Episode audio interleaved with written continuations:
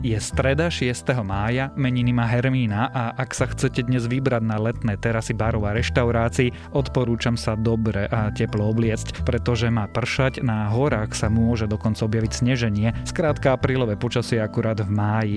Malo by byť tiež relatívne chladno, denné teploty by sa podľa meteorológov mali pohybovať od 7 do 17 stupňov, záleží kde žijete. Počúvate Dobré ráno? Denný podcast denníka Sme s Tomášom Prokopčákom. Dobré ráno a voňavú kávu až domov vám prináša e-shop popradské.sk. Objednajte si z kompletného sortimentu popradskej kávy a čaju alebo produkty prémiovej značky Mistral, z ktorých mnohé nájdete exkluzívne iba u nás. Pravý kávičkár dnes kávičkuje doma. www.popradske.sk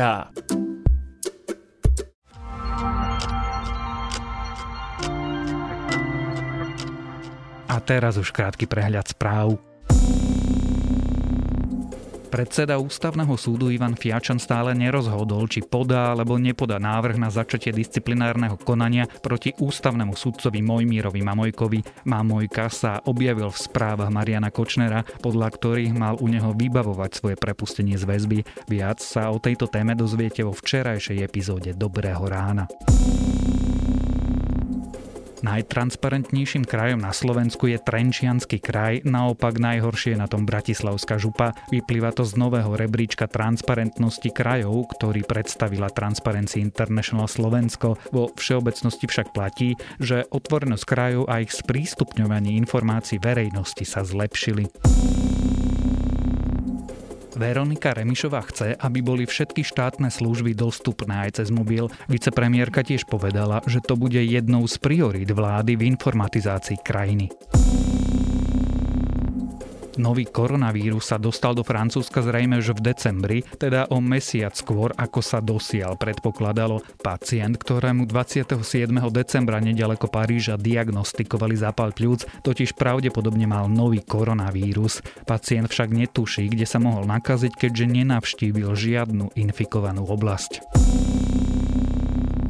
Astronómovia zrejme po prvýkrát v našej galaxii zachytili záhadný rýchly rádiový záblesk. Zároveň by mohli odpovedať, čo to vlastne je. Zdá sa, že ich produkuje magnetár, teda exotická neutrónová hviezda s extrémnym magnetickým poľom.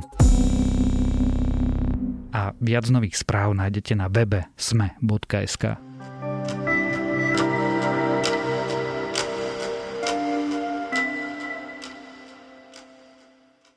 Otvorené hotely a penzióny, prakticky všetky obchody a za zvýšených hygienických opatrení aj letné terasy barov, krčiem a reštaurácií. Od dnes sa povolia aj bohoslužby, no školy či divadla zostali zamknuté. Vďaka priaznivej epidemiologickej situácii sa od spojila druhá a tretia fáza uvoľňovania opatrení, no zdá sa, že nie pre všetkých rovnako. Prečo sme preskočili jeden krok a prečo sa čosi od dnes smie a iné veci nie, sa budeme rozprávať s reportérom denníka SME. Michal Michalom Katuškom. Nad očakávania sme dokázali byť úspešní a patrí obrovská vďaka všetkým ľuďom, ktorí tie opatrenia rešpektovali, dodržiavali a konzílium odborníkov sa rozhodlo, že sa môžeme vydať touto cestou, lebo je to v duchu väčšej slobody, ale zároveň v očakávaní maximálnej a možno ešte o to väčšej zodpovednosti od ľudí. Míšo, skúsme si zhrnúť, e, čo všetko je od dnes otvorené. Od dnes by mali byť otvorené e, ubytovacie kapacity, teda rôzne hotely, penzióny a ďalšie, ktoré poskytujú ubytovanie na kratší čas, čo je teda rozdiel oproti tomu, čo platilo doteraz.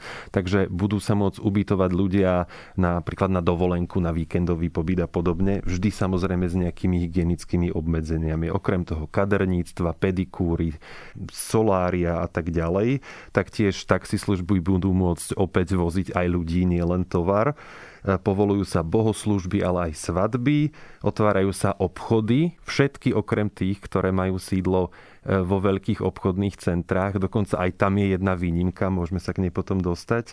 Taktiež letné terasy reštaurácií, pubov, barov, krčiem a podobných zariadení sa opäť otvárajú, opäť s nejakými obmedzeniami.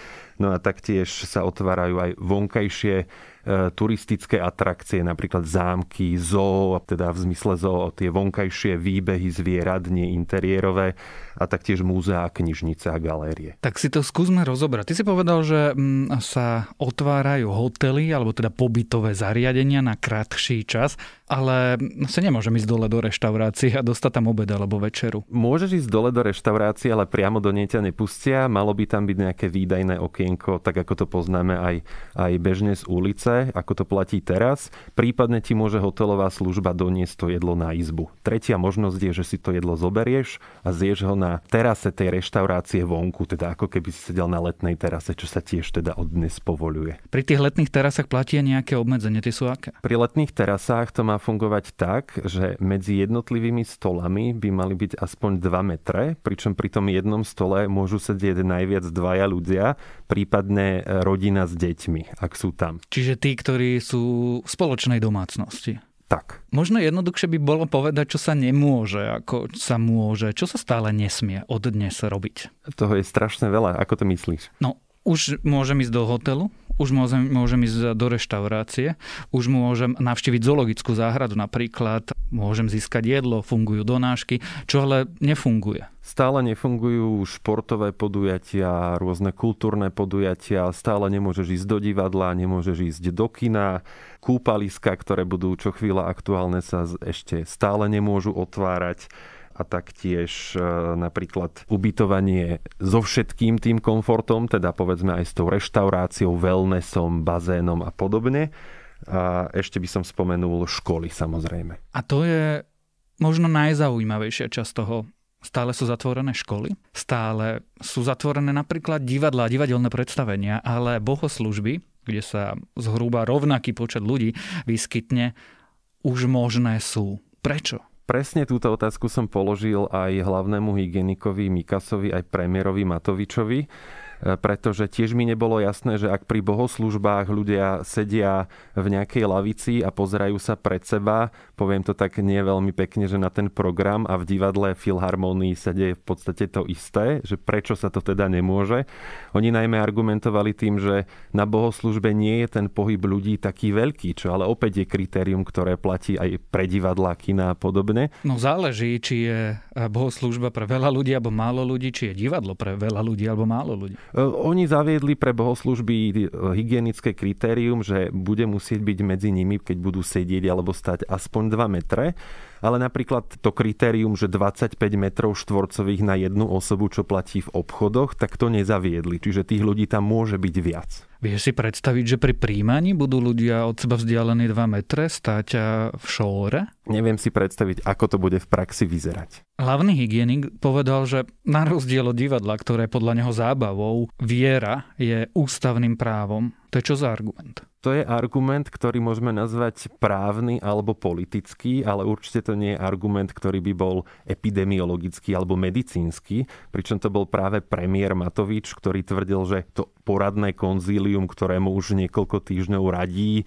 čo má otvárať a kedy, sa bude rozhodovať len podľa týchto medicínskych kritérií. Takže keď som sa opýtal, že prečo pán Mikas ako hlavný hygienik hovorí o niečom, čo je politicky dôvod, tak povedali jednoducho, že takto sme sa rozhodli a ďalej to nejako nerozvíjali. Ale očividne je tam istý rozpor voči tomu, čo deklarovali skôr. Čiže ty naznačuje, že kostoly sa otvorili alebo bohoslužby budú umožnené z politických a ideologických dôvodov? Matovič použil eh, jeden ako keby argument, ktorý má odlišovať kino, divadlo a povedzme kostol a tým je vraj vzduchotechnika, ktoré teda naozaj väčšinou kina a divadla majú, ale zase je pravda, že aj niektoré moderné kostoly majú vzduchotechniku. Čiže ani toto neposkytuje takú jednoznačnú odpoveď, prečo sa vlastne rozhodli pre otvorenie bohoslúžieb, ale ostatných nie. A áno, automaticky nás to navádza aspoň k myšlienkam, že išlo skôr o politické rozhodnutie, keďže vieme, že Oľano je konzervatívna formácia, konzervatívne hnutie s takýmto voličstvom. Prečo je pre nich také ťažké povedať na rovinu, že my sme konzervatívci, máme konzervatívnu vládu, zvykajte si, takto sme sa rozhodli? Myslím si, že to by bolo veľmi korektné a nejakým spôsobom by to nedevalvovalo to rozhodnutie, na ktorom má ten politik, ktorý nesie zodpovednosť a bol zvolený na to, aby ju niesol právo Lenže by potom bolo vlastne popreté to prvotné kritérium, že do rozhodovania tých vedcov a odborníkov nebudú zasahovať ani ekonómovia, ako sa vymedzoval napríklad voči Richardovi Sulíkovi, ale teda ani politici všeobecne, čo by sa teda porušilo. Ako tí epidemiológovia reagujú na vyčitku, že toto rozhodnutie alebo niektoré rozhodnutia robia pod politickým tlakom a nie na základe vedy, a odbornosti? Myslím, že priamo s touto otázkou ich zatiaľ nikto nekonfrontoval a oni každé jedno opatrenie, či už uvoľnenie alebo sprísnenie odôvodňujú nejakými epidemiologickými kritériami, ale taktiež ešte v povedzme týždeň, dva dozadu, keď sa aj ten plán uvoľňovania všeobecne pripravoval, viacerí mi hovorili, že je to nová situácia, že nevedia, ako to majú a že si začínajú len čítať nejaké knižky. Ako by to asi mohlo vyzerať? Možno, že sa inšpirovali aj od zahraničia, pretože napríklad Česká republika tieto veci pripravovať skôr. Vráťme sa na trošku bezpečnejšiu pôdu. Prečo sa spojila druhá a tretia fáza uvoľňovania? Čo sa stalo? Tvrdia, že ten trend tých nových nakazených je na Slovensku taký dobrý a taký pozitívny, že jednoducho si môžeme dovoliť pristúpiť k spojeniu týchto dvoch fáz, hoci Eh, oni boli rozdelené eh, podobne ako aj v ostatných krajinách. Napríklad aj Česká republika alebo Rakúsko zvykli uvoľňovať napríklad obchody podľa ich veľkosti. Najskôr 400 metrov štvorcových, potom 800 metrov štvorcových. U nás sme otvorili eh, v tej väčšej vlne do 300 metrov a teraz to malo byť do 1000, ale teda rozhodli sa, že ešte aj toto kritérium zjemnia. Takže ja si myslím, že je to Politicky to premiér Matovič prezentuje, že je to odmena za tie výborné výsledky, za to, že ľudia sú zodpovední, nosia rúška a podobne. Myslím si, že hlavne teda tá epidemiologická situácia je odpovedou, že napríklad za posledných 10 dní sme nemali ani raz taký deň, že by tých nových nakazených bolo viac ako 10. To je milé, keď premiér povie, že nás odmení za to, ako chceme žiť. Aby sme si zopakovali, medzi jednotlivými fázami bola dvojtýžňová lehota. Tá dvojtýžňová lehota vychádza z inkubačnej doby. My dnes vieme, že v priemere trvá 5 dní, 2 až 11 dní celkovo, kým sa prejaví nákaza u pacienta. Kedy by sme sa mohli dostať k tej poslednej fáze? No ak by sme počítali, tak by to malo byť 20. mája.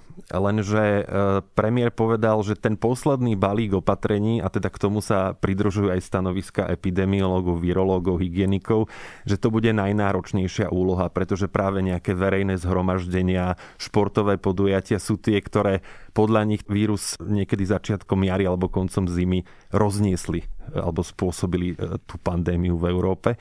Čiže tam môže byť ten časový odstup dlhší, to je jedna vec. A druhá vec, že pokiaľ sme spomínali kúpaliska, e, verejné podujatia a tak ďalej, tak aj tieto sa nemusia uvoľniť naraz ako štvrtá fáza. Premiér to nazval, že to je zásobník opatrení, z ktorých si ešte budú možno vyberať a budú ich kúskovať na viaceré fázy. Ale tak toto nekomunikoval na začiatku. Tak toto nekomunikoval na začiatku, áno. Čiže za pochodu zmenil čo je čo?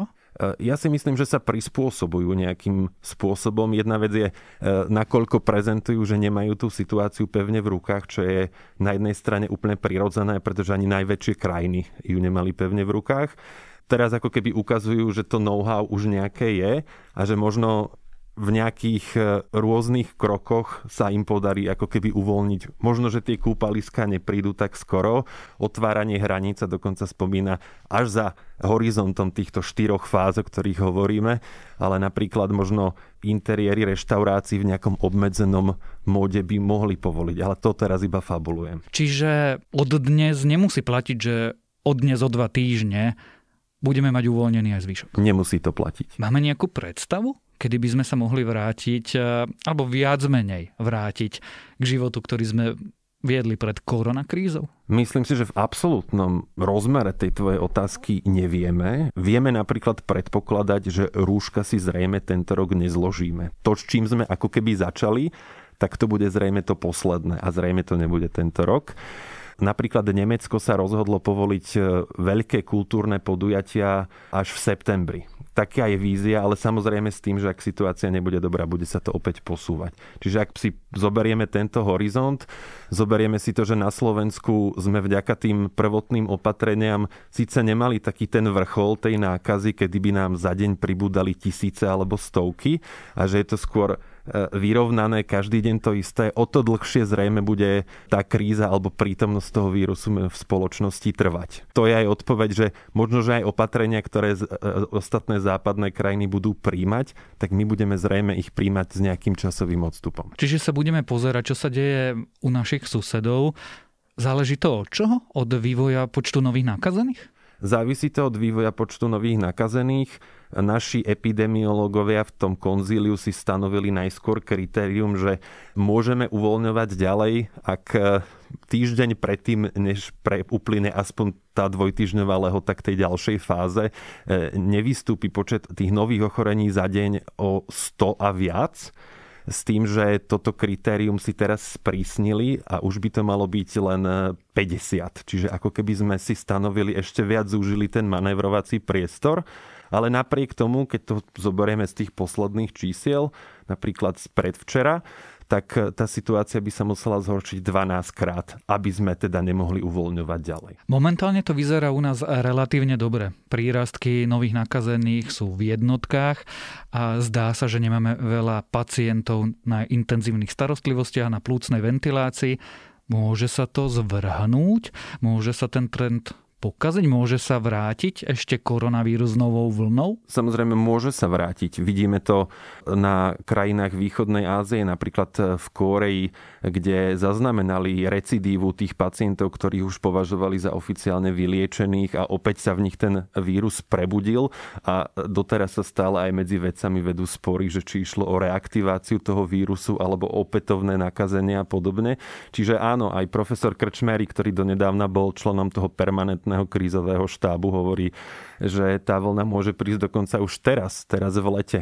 Taktiež stále nie je definitívne vyjasnená otázka, aký vplyv má povedzme počasie a teplota a vlhkosť a tieto ďalšie kritéria na, na správanie sa a výdrž toho vírusu. Čiže áno, môže prísť ďalšia vlna a tam už potom nasledujú tie ekonomické argumenty, prečo by prísť nemala a prečo by sme s tým uvoľňovaním vlastne nemali sa až tak ponáhľať, lebo ak by prišla, tak naozaj to množstvo nezamestnaných, čo to spôsobí počas tohto roka, bude naozaj enormné. Uvedomujem si, že táto moja posledná otázka je taká trochu nefér, lebo je veštením. A pýta sa nás to aj veľa poslucháčov alebo fanúšikov a tí sa pýtajú, že kedy bude môcť ísť na koncert kapely, ktorú mám rád? Fyzicky na koncert do nejakej haly alebo na nejaký štadión. O tom asi hovoríš. Ja by som s tým tento rok nepočítal.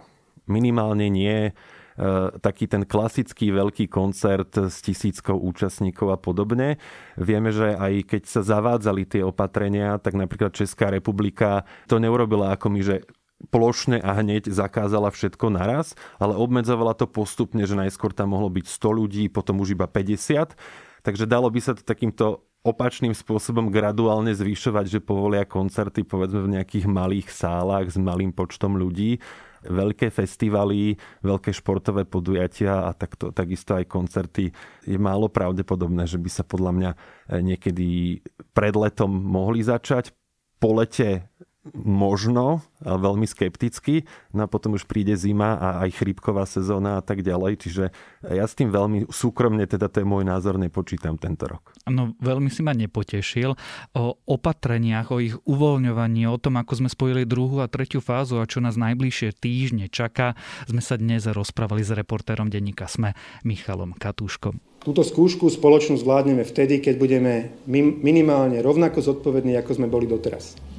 Po Slovensku sa nám dnes pohybuje približne od 1600 do 4000 ľudí, ktorí sú pozitívni a o nich nevieme, čiže je veľmi veľké riziko, aby sme si povedali, že už sme za vodou.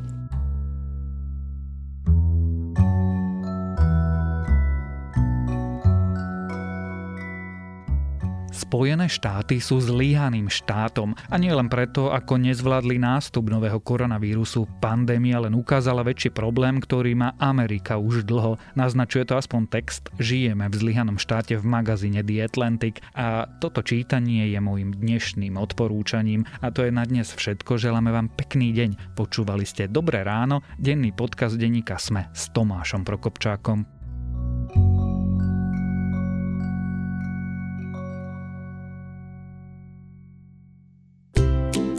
Podcast Dobré ráno a voňavú kávu až domov vám priniesol e-shop popradske.sk.